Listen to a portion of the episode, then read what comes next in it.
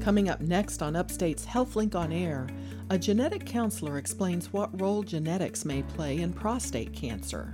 We look for successive generations with prostate cancers on either side of the family. A psychologist shares what we can learn from the advice he gives stock traders and portfolio managers at financial institutions. What is the person doing right? What are they doing in, a, in an adaptive way when the problems are not occurring? Because many times, when the problems aren't there, you can find the kernels of solutions. And a doctor of physical therapy tells how her practice is helping people with Parkinson's disease. What we do know is early diagnosis in terms of managing Parkinson's can also make a huge difference. All that, plus a selection from the Healing Muse, right after the news.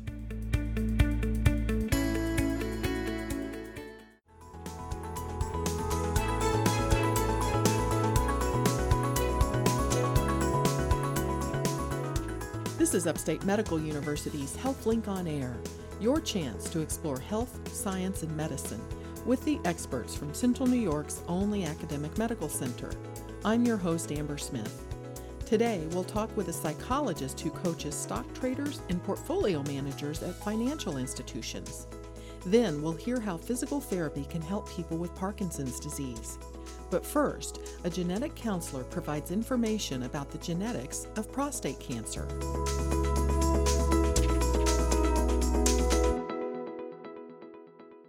Prostate cancer has a strong genetic component, and here to help explain how that impacts a man's risk is Dr. Gloria Morris. She's a medical oncologist at the Upstate Cancer Center who specializes in cancer risk assessment and genetic testing for hereditary cancers. Welcome back to HealthLink on Air, Dr. Morris. Thank you. Now, what percentage of prostate cancers are hereditary? There is actually only a very small percentage of all cancers which are hereditary.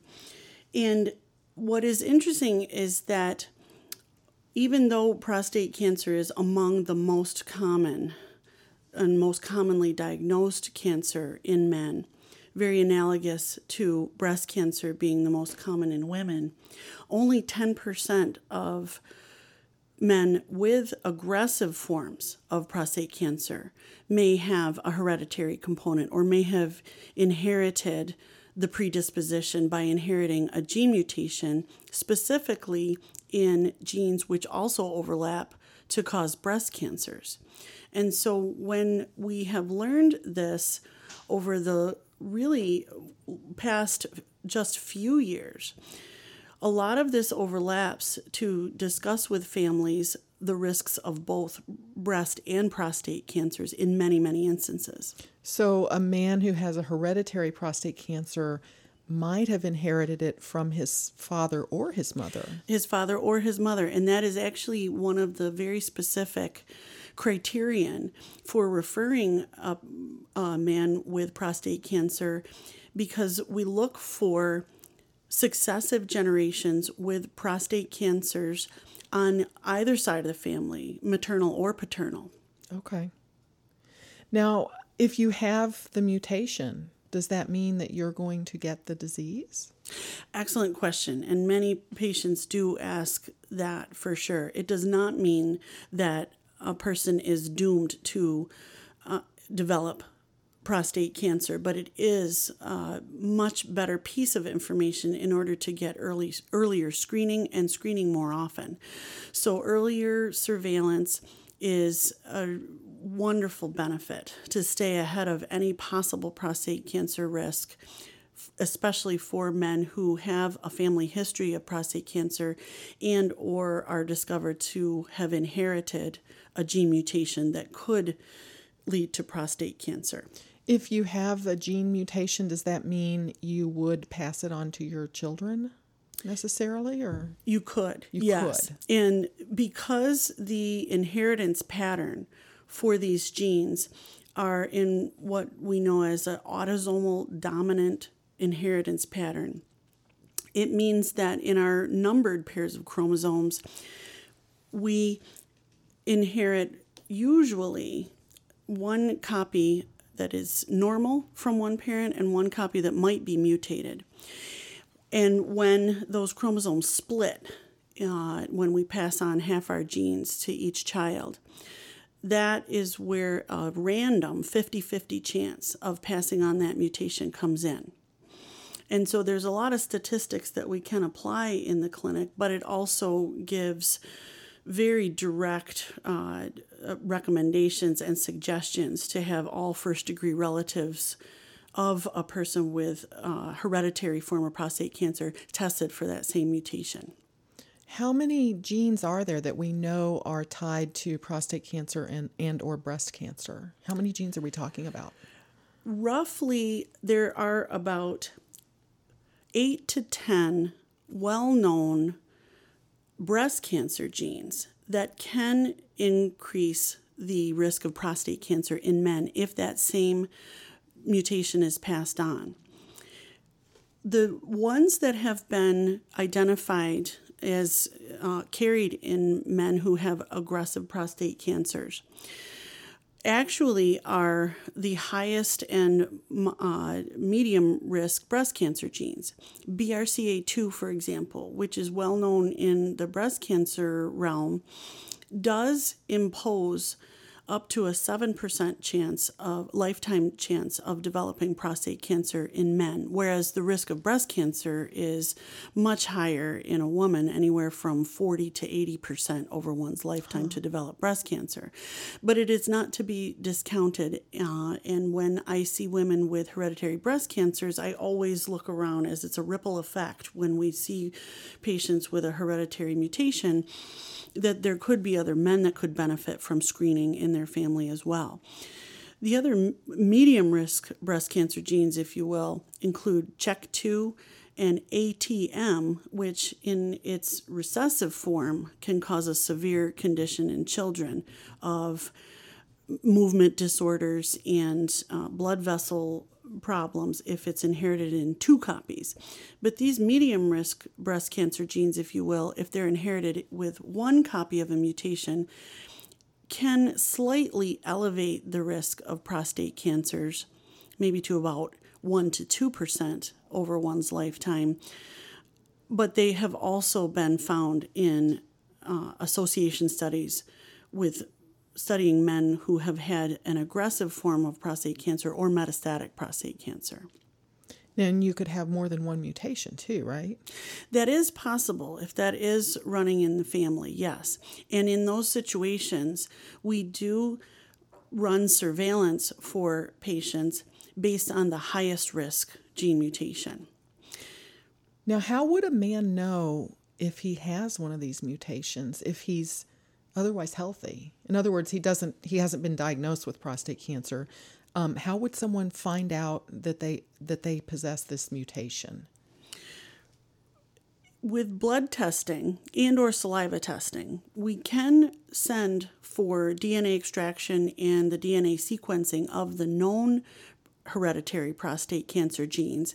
There's usually a good panel of about 10 to 12 genes total, um, including also colon cancer genes that could impact prostate cancer.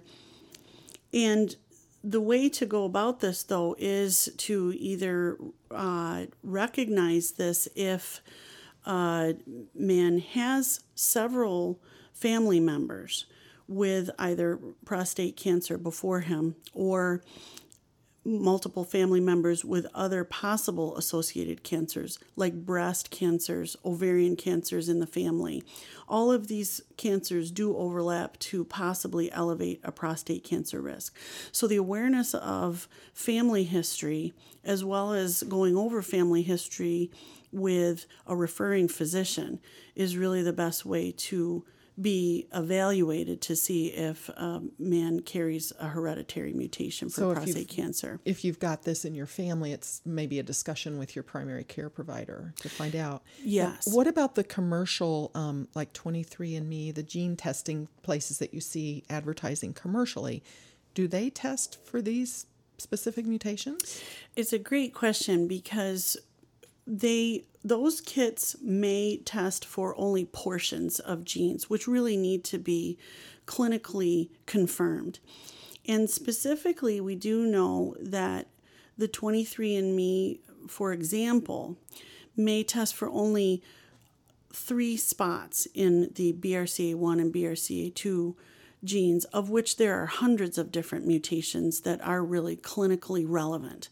And so, going to a, an established clinical cancer genetic program anywhere uh, nationally will allow a man to have a very comprehensive sequencing panel uh, done to define those genes in, in their full capacity.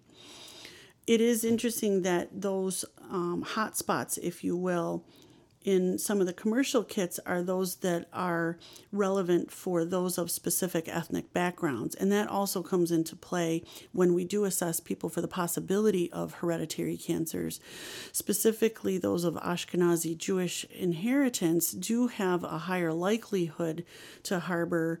BRCA1 and BRCA2 mutations, for example, you know, of which the BRCA2 gene could impact prostate cancer risk more so. You're listening to Upstate's HealthLink on Air. I'm your host, Amber Smith, and I'm talking with medical oncologist Dr. Gloria Morris, who specializes in cancer risk assessment and genetic testing for hereditary cancers at the Upstate Cancer Center. So, what happens if a man who's um, found who has prostate cancer and breast cancer in his family, if he finds out that he has a hereditary gene mutation? What, what then? What happens? What do you recommend for someone at, at that point? We do recommend early screening. It's very interesting because many of the national consensus groups that place a certain age on the initiation of PSA screening and digital rectal exam for the detection of possible uh, uh, risk of prostate cancer or the need for a biopsy, for example, may be seeking to move that screening to later in life, around age 50, we pr- would recommend, based on national guidelines, to begin screening earlier than that. Uh, traditionally, it has for someone been, who tests who's got the gene. For someone who's got the gene, okay, and specifically, uh, it is in national guidelines now to recommend screening starting at least at at or under the age of 45 for those men who harbor a BRCA2 mutation or another very specific prostate cancer gene, HOXB13, and also BRCA2's BRCA2's partner, PALB2 which also stands for partner and localizer of BRCA2. Those are the three gene mutations that we would specifically want to make sure that those men are having regular and annual PSA screenings as opposed to the average uh, person could have a little bit less stringent screening. So, what if this man has children already? Do his children need to be um, tested to see whether they have the gene at, as children or that's a great question too because we do discuss the age at which children should be tested for a variety of different cancer mutations and typically with any of the adult onset cancers, for adult onset uh, cancers and gene mutations that could cause adult onset cancers, we do recommend testing anytime over the age of 21. There's a lot of psychological impacts of carrying a gene mutation. There's protection about uh, there's protective laws about uh, health insurance uh, carriage for those who harbor gene mutations. So we do try to reassure people that that's not going to, uh, that should not impact any of their decisions to get tested. But in terms of reproductive risk, this would not uh, impact any uh, family decisions. However, understanding the ramifications, you know, over the age of 21 is a good idea. If any of these gene mutations might also impact gastrointestinal cancer risk, we would want to make sure that uh, patients as individuals would be willing to plan ahead for the next couple decades to start early screening with their physicians. And so we do wait until age 21 to start to test for these prostate cancer genes and gene mutations. And if the man um, has the prostate cancer gene, would female relatives of his um, need to maybe get earlier mammograms and screenings for breast cancer as well? That's a great question as well. I would test them first to see if they also harbor that gene mutation and then also assess their risk of sporadic breast cancer, even if they don't carry the gene mutation, because it's still possible that they may not have inherited the gene mutation. In very specific mammogram schedules can be recommended for them, but it is of utmost importance to test them anyway so that we can find out where on the age continuum they might need to start good screening for themselves as well. It sounds like this would be a case for some expertise from you or, or one of your colleagues. Tell us how the Upstate Cancer Center for Hereditary Testing works. Can someone refer themselves or do they have their primary care doctor refer them in? It's really both because we want to accommodate people as best as possible, and we really want to make sure that testing is available for everyone or even an evaluation to see if they meet criteria for testing. That in and of itself can really lead even to a lot of reassurance even if they don't meet criteria. We can even screen for that even by telephone if if we have to. Oh, okay. And so self referral is welcome. We do uh, appreciate also being able to communicate with their primary doctors or other oncologists if the case is to make those surveillance recommendations in the case of a positive gene mutation, for example, because it then becomes the need to develop a team of doctors to uh, to have a person um, screened for prevention. Uh, but both are welcome. Well, we'll make sure to put a link on the healthlinkonair.org website to the uh, Upstate Cancer Center for Hereditary Testing. Yes, that would be great. My guest has been Dr. Gloria Morris, a medical oncologist who specializes in cancer risk assessment and genetic testing for hereditary cancers. I'm Amber Smith for Upstate's podcast and talk show, HealthLink on Air.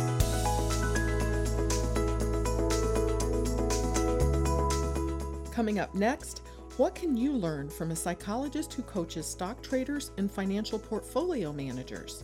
You're listening to Upstate's HealthLink on Air.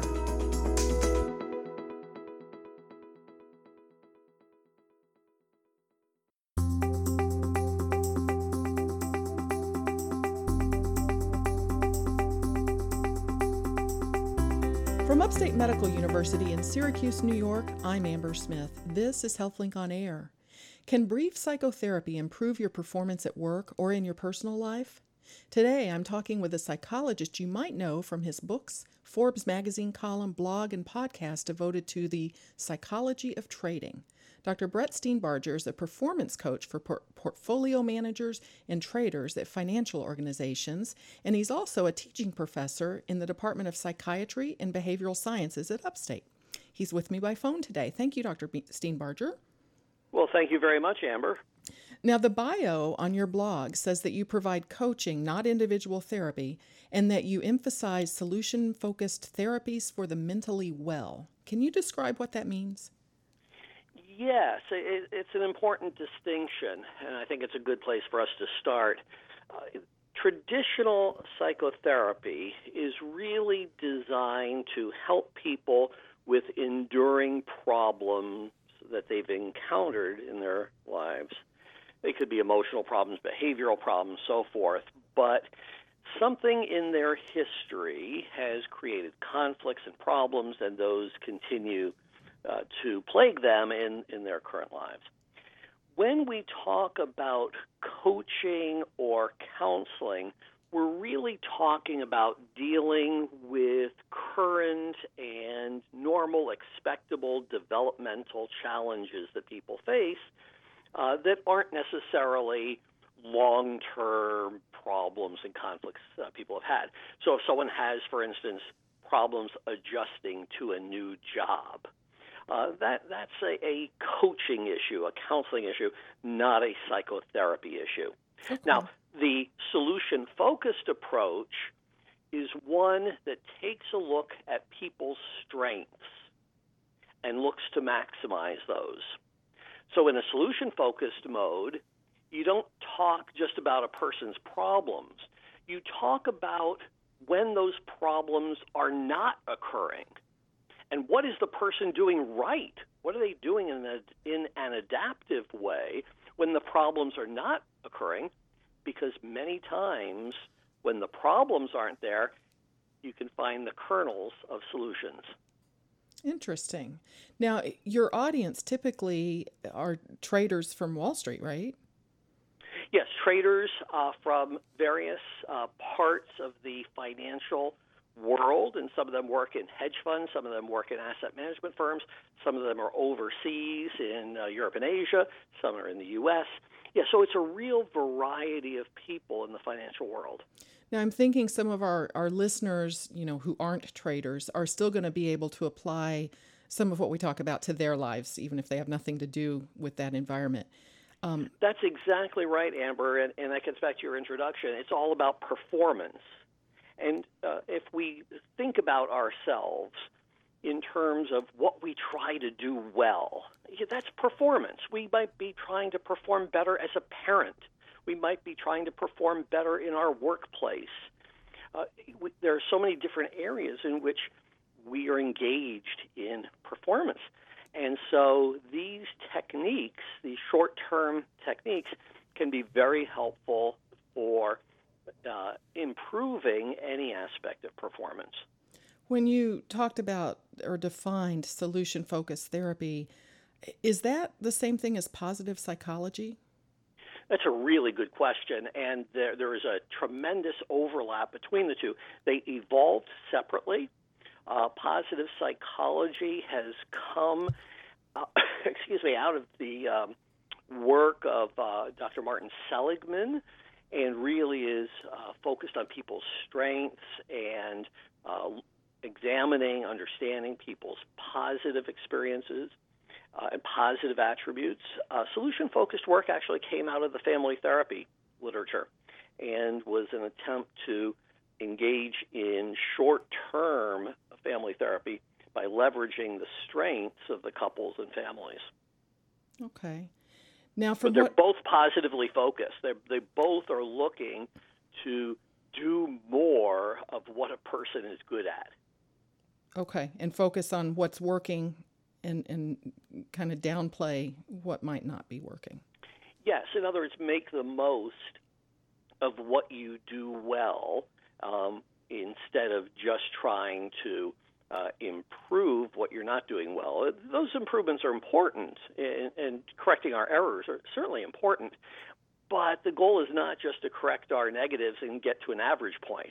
The goal is really to become great as a performer and um, do more of uh, the strengths and the gifts that we've been born with. Okay.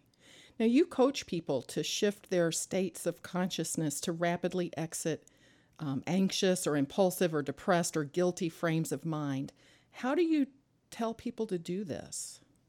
Yes, and, and, that whole idea of changing your state of consciousness is very important to psychological change.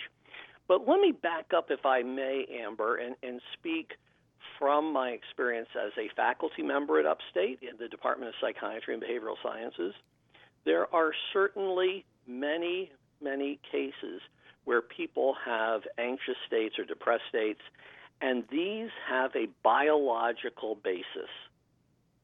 We can inherit tendencies toward those kind of mood problems and behavioral problems. And sometimes in those situations, a short term therapy is not enough, and coaching is not enough. And that's why we have uh, medications, uh, psychiatric treatments that are uh, very safe and not habit forming that can help us on the biological end. So when people have anxious and depressed states, it's often good to first get a workup from a qualified medical professional and make sure that it's not something that may have that underlying uh, biological substrate. So that's a good point. I was wondering how do you tell if it's biological or or not, but you need sort of professional help with that. Yeah, and, and uh, I coordinated the student counseling for many years at, at Upstate, and that was a key uh, distinction I had to make. When we see a lifelong history of a problem, and when there is a family history of that same problem, we really want to suspect that there might be something biological going on. On the other hand, if there has not been a lifelong history, if this is more of a recent phenomenon, and uh, there's no family history of that, then that's more situational. And it's in those uh, uh, situational uh, problems that we find the short term approaches uh, to uh, coaching help being most helpful. This is Upstate's HealthLink on Air. I'm your host, Amber Smith, and I'm talking with psychologist Brett Steenbarger, a teaching professor in the Department of Psychiatry and Behavioral Sciences at Upstate. Well, is it hard to learn how to, if, if you've got a situational um, anxiety, let's say, is it hard to learn how to change that quickly? It's um, not necessarily hard to learn how to change it, it's hard to sustain the changes. What we learn from the research literature in uh, psychotherapy in general is that it's fairly easy to make changes, not so easy to changes. The relapse is common, uh, as we talk about in the alcohol field. But to get back to the earlier question about the states of consciousness, what we need to do is shift our thinking and, and shift the way we process information about ourselves when we are in getting into these anxious or depressed states. There are um, meditation techniques that can be very useful for this. There are techniques in what is called behavioral and cognitive therapies that can be very useful. So, for instance, a person who has a tendency to be very hard on themselves and get down will learn to keep a cognitive journal and write down their negative thought patterns, and then will actually challenge those patterns in a very emotional way, just like they're engaging in a debate. And that's that shift in state. So now the enemy is not themselves, so to speak. The enemy is their negative thinking patterns, and they're challenging those negative thinking patterns just as if someone else was saying those things to them. And it's in that um, energy of challenging those negative patterns that people are able to make changes and sustain them. Well, I'm imagining just writing it down, the the act of doing that might be helpful too to sort of distance yourself and look at it a little more objectively. Great point. And it also is a way of increasing our mindfulness, if you think about it, that we become more self aware when we write down our thinking. And we can ask ourselves more mindful questions like, hmm, would I be saying this to someone else who is going through the same situation? You know, if, if this person I love, if my child were going through this, would I be talking that way to my own child? Well, if not, why should I talk to myself that way? Suddenly you become your own observer, and, it, and that shift of frame helps you process information in a different way. Interesting. Well, I know you've looked and compared um, peak performers with average performers. Have you found that peak performers are better at shifting their states of consciousness quickly? Yes, and I would say more generally, they're better at working on themselves. Uh, the the peak performers in any field, and this certainly is, is true in the financial field, they they keep score. They they track what they're doing and how they're doing it, and they set goals and they make steady, focused improvements. There's a term in the psychology literature called deliberate practice.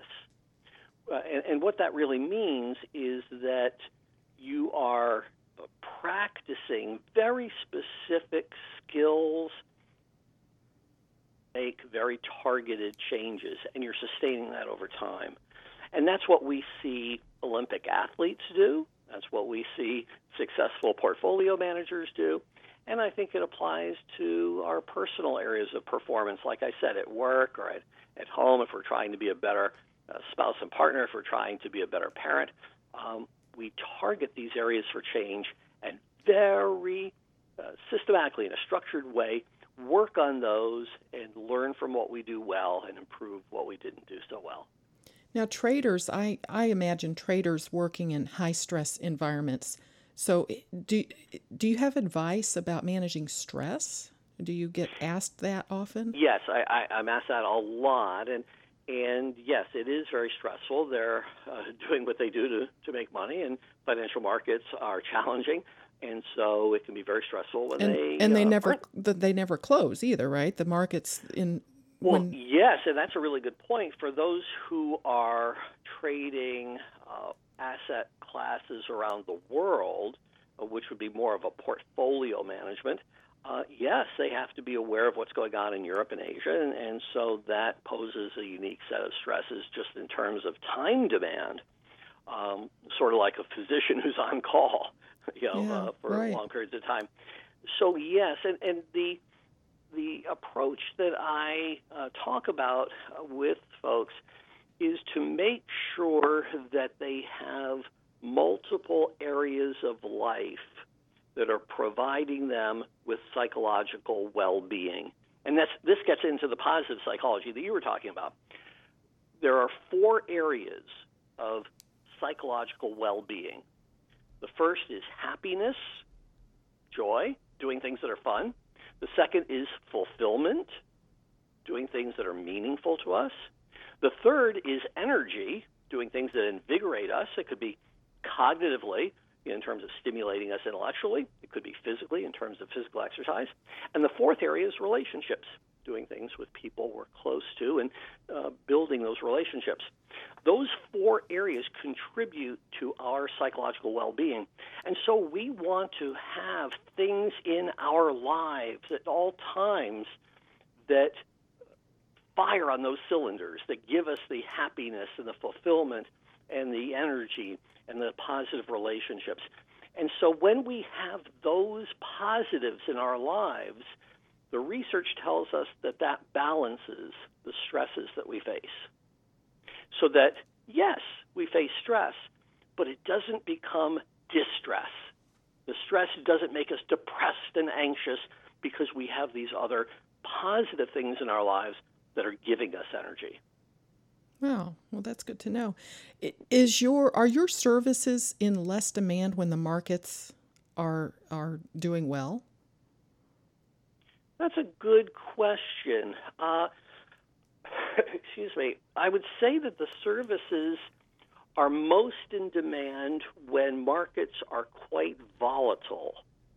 When you have prices moving a lot, when there's a great deal of uncertainty in the economic environment, uh, I think out of that uncertainty, people tend more to reach out for help. And so I do see some correlation that way. That's interesting. Well, yeah. I want to I want to thank you so much for your time. My guest well, has thank been... you for having me. I appreciate the opportunity to share perspectives with the upstate community. I've been part of that community since 1985 and, and value it tremendously. My guest has been psychologist Dr. Brett Steenbarger. He's a teaching professor in Upstate's Department of Psychiatry and Behavioral Sciences. This is Upstate's HealthLink on Air.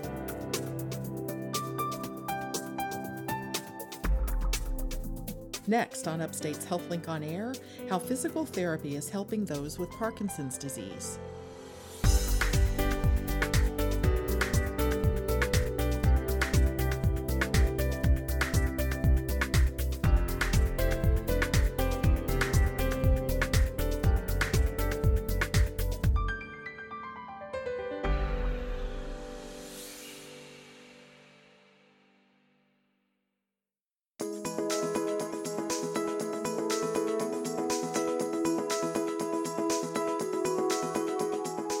From Upstate Medical University in Syracuse, New York, I'm Amber Smith. This is HealthLink on Air.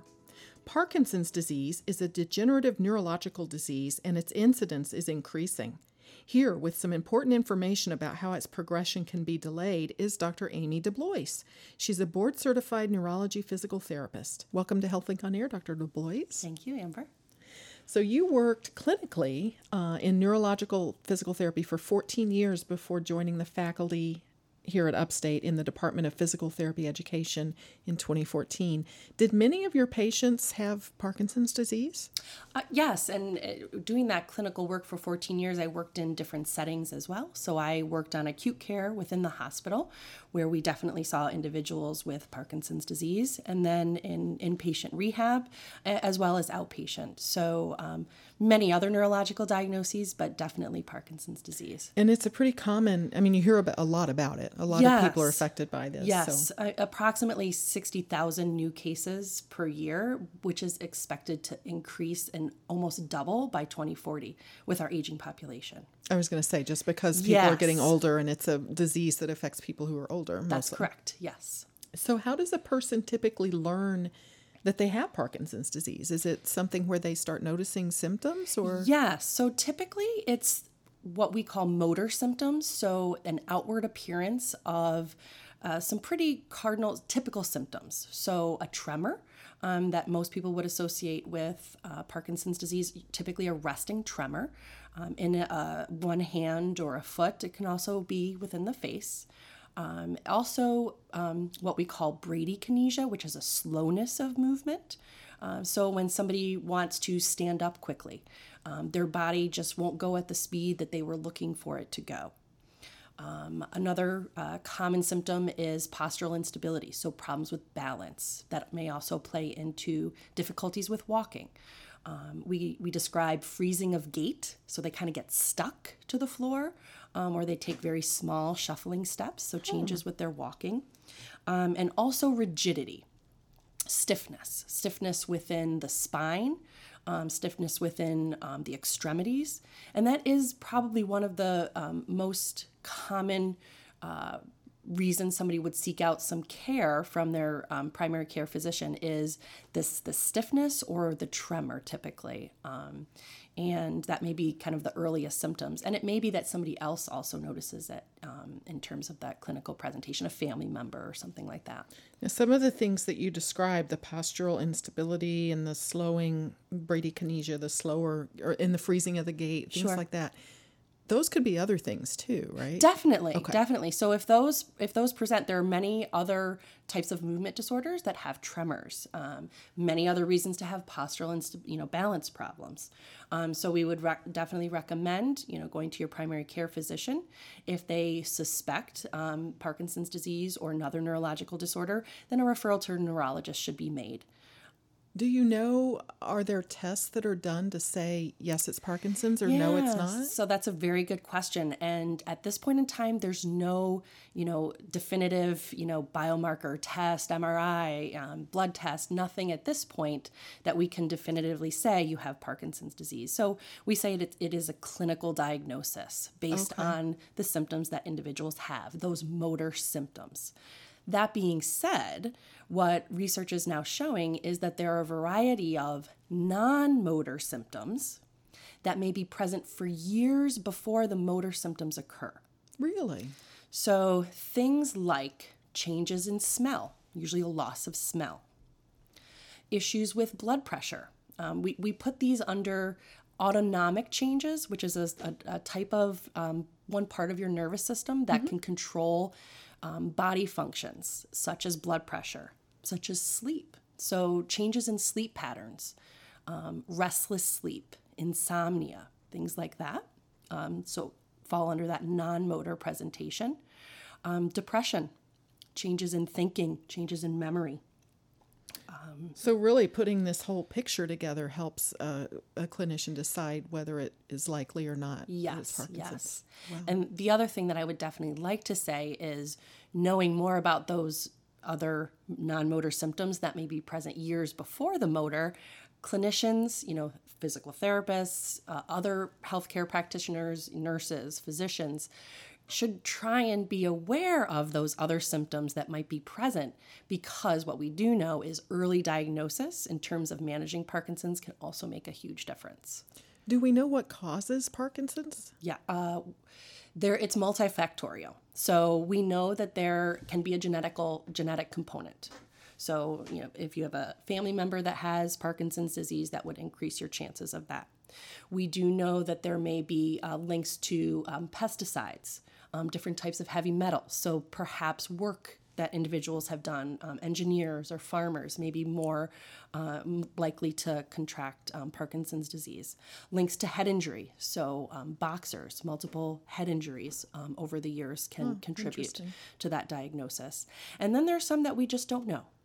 Um, and the you know it, it, so multifactorial, and that's part of the difficulty of you know figuring out who is going to um, contract this progressive disease. You're listening to Upstate's HealthLink on Air. I'm your host, Amber Smith, and I'm talking with Amy DeBlois. She's a board certified neurologic physical therapist who's part of the faculty in the Department of Physical Therapy Education here at Upstate, and we're talking about Parkinson's disease. Now, at what point could someone with Parkinson's be referred to a physical therapist? I will say typically, um, once they have that diagnosis, um, traditionally, they are not referred to physical therapy until there is an issue. They fall, they break something, right? Um, and what we're advocating now is that that's too late. We want to see them as soon as that diagnosis is made. So, partnering with primary care physicians, neurologists, movement disorder specialists, to at least have them in for an initial assessment. Uh, we have a battery of tests that we would um, be able to um, put them through. Um, and perhaps they don't need restorative physical therapy at that point in time, but we can make rec- recommendations for exercise. Aerobic exercise is really that key, uh, especially in early diagnosis. So I was going to ask, what can physical therapy offer? Um, but movement types of things. Movement. Movement is key. And if you're talking about someone who has issues with balance, um, all of the things that you described, that's not as simple as just sending them out to take a class in something, right? Well, so there are community exercise classes that are geared specifically towards individuals with Parkinson's disease. But the individuals that are uh, running those classes are well trained and well versed in the, the parameters that should be included. Okay. There is no one specific exercise that is the end all be all. It is something that gets individuals moving, something that they enjoy. Typically, that something that includes socialization, which is what many of us um, appreciate when we're exercising. So group versus personal Yes, training. yes. There's definitely some research to support um, better adherence to exercise when you're doing uh, a group type of exercise. And the key is moderate to high intensity. So getting the heart rate up. So moderate to high. So not the low intensity things is not as meaningful. Correct. Uh, so based on animal model research, right? So little mice and things like that, uh, we know that we have to um, elicit higher heart rates, um, and uh, that hasn't been well in animal research. They have been able to show um, that can actually delay progression of Parkinson's disease. We haven't been able to make that link in humans at this point in time, um, but it, it certainly is very promising. Um, So so yes, so making sure you find something that you enjoy, and that you do it at least 150 minutes a week So a high heart rate. what yeah. counts as moderate or high? Yes, so that is where a trained physical therapist or other individuals really needs to take part in helping the individual come up with that exercise program. So we would look at their resting heart rate and determine, um, you know, 60 to 85 percent of that maximum heart rate, and have them exercise at that level. And so with it, it might be different for each person. it definitely is. So it does need to be tailored. But with technology these days, you know, Apple Watches, Fitbits, you know, everything can keep your heart rate. So once you're able to figure out what that target heart rate is, and it may change over time if somebody has been pretty sedentary, the amount of activity to get up into that target heart rate in the beginning may not be a lot. But then it needs to be pushed as hopefully they continue to do that. Um, and an individual, 150 minutes a week, I had said um, previously, if if they're new to exercise, maybe they're just doing 10 minutes at a time, right? They can't do 30 minutes a day. Um, but in terms of incorporating it into their schedule, you know, maybe eventually they can do 50 minutes at a time, so they just do three days a week, right? So there's many ways you can get to that 150 minutes.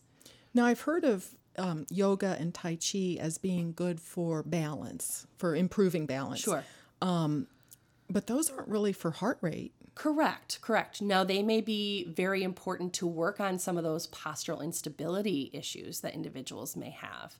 So, This would be an addition to this that. would be an addition to that. But that being said, there may be individuals who may be able to get up to those target heart rates doing Tai Chi. It would really depend on the individual. or the type of Tai Chi or how advanced yes. th- that you're doing. Okay. Exactly. Also, um, uh, things like dancing um, has really, you know, there's some local groups here that do dance programs specific with individuals with Parkinson's disease. And uh, some individuals, because of their balance deficits, might have to do it from a seated position.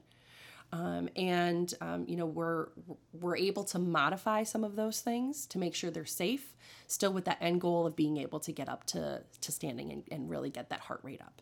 So I know there's a lot of measuring devices and Fitbits and things Yeah. out there, but I've always heard that um, breaking a sweat is an indicator. Is is that true that you're working enough to get some benefit? So, for most people, yes. Um, the issue with individuals with Parkinson's disease, I had mentioned that word autonomic earlier. So, that system that can control when we're sweating, control your blood pressure, that can be affected with Parkinson's disease. So, so really, heart rate would be the best indicator. That's what we would advise people to go by. If people don't have access to the fancy equipment, we can certainly teach someone how to calculate their heart rate um, just um, by checking their pulse. Okay. And in terms of you know moderate intensity, can walking fall into that? Yes, for sure. Okay. Walking, uh, stationary bike, Okay. um, swimming, uh, biking, biking over Because some, ground. uh, yeah. some people who haven't really done a lot of exercise, this could be a whole new thing for them. And starting out, it can be intimidating. It can be intimidating. I think, especially when a lot of times you see um, in the media all you know, like the the boxing classes and things like that, where you know people really are working up a sweat. Um, individuals at home they see that and they might think, I can't do that, right? Um, well. I can tell you they can do that. There's support in those community programs. Uh, somebody can walk in there with a walker or in a wheelchair and they can modify those exercises and, and make progress, which is really, really exciting. So I know it's only animal research, but um, tell us again. This has been shown to slow the progression of Parkinson's symptoms. So it has been shown, we haven't been able to, to actually show that yet. Um, what we have been able to show more recently, so 2017, 2018, is some changes within the brain. Um, we call that neuroplasticity, that um, we have been able to show certain factors, they're called neurotrophic factors. So good for the nerves. Um, and one of those is something called BDNF. It's a it's a type of factor that helps the nerves and prevents them from from dying. And we can show increases in those protective factors with exercise. That's not just for Parkinson's disease, that's for many degenerative diseases. So, even something like Alzheimer's, um, we can show that exercise can actually help. It can be neuroprotective. Well, in addition to all of the cardiac related Yes, benefits. so- exactly. Yeah. So for many reasons, exercise is is medicine. Okay. Now, I plan to, on the healthlinkonair.org website, will link to some of the community programs that you wanted to advertise. Yes. Uh, you know, I think one of the largest uh, in the community, um, the Parkinson.org, which is the Parkinson's Foundation, and they can um, connect individuals with many uh, programs. Um, and through many of the different hospitals, some are here at Upstate, some are um, with other individuals in the community. And you know, I don't want to single anything out because what works for one doesn't work with an- for another. And um, you And, know, and if one doesn't, if you try one and you don't like it, try something Yes, else. Right? for sure, for sure. And so many of the programs also encourage family members to attend. Um, as a matter of fact, they will attend, and during the time the individual is within doing the exercise program, they have a support group for uh, the family members. So, um, so they are really, you know, trying to be pretty comprehensive in terms of the services that they're providing. Well, that's a great idea. So, parkinson.org. Yes, correct. wonderful. Parkinson's Foundation. And uh, last year, I believe, was the um, second annual um, Moving Day that uh, was held here in Syracuse in June uh, at OCC, and uh, just trying to bring awareness to moving. Moving for individuals with Parkinson's disease is so important. And they hosted individuals, you know, yoga, as you were stating before, dancing, um, you know, different types of the um, boxing programs that we have here in this community. Great. So it's a great resource to, to reach out to. That's some very good information. Thank you so much for being here. My guest has been Upstate Doctor of Physical Therapy, Amy DeBlois. I'm Amber Smith for Upstate's podcast and talk show, HealthLink on Air.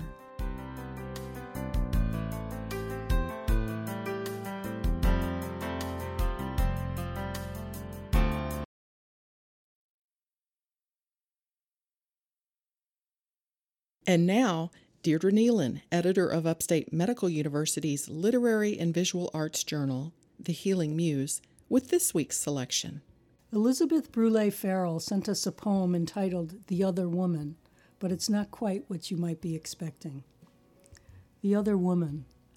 I admit I gave her no thought, no consideration, no empathy when I, push when I positioned my body in her family field, stretched out to mimic her pose painted by Wyeth when I was a young, healthy woman, deciding it would be fun, maybe even provocative, to have my husband photograph me in Christina's position. A naive gesture, for I easily got up afterwards, walked through the wildflowers, not understanding what it must have been like for her each day, refusing help, refusing to use a wheelchair. I framed the image and hung it on a wall almost with an indifference to what she meant to Andrew and would in time come to mean in my present life. The other woman, whose struggle I no longer wanted to mimic, as the reality of my own limbs began to weaken, too late to ask her forgiveness, and wanting the courage she dared to show.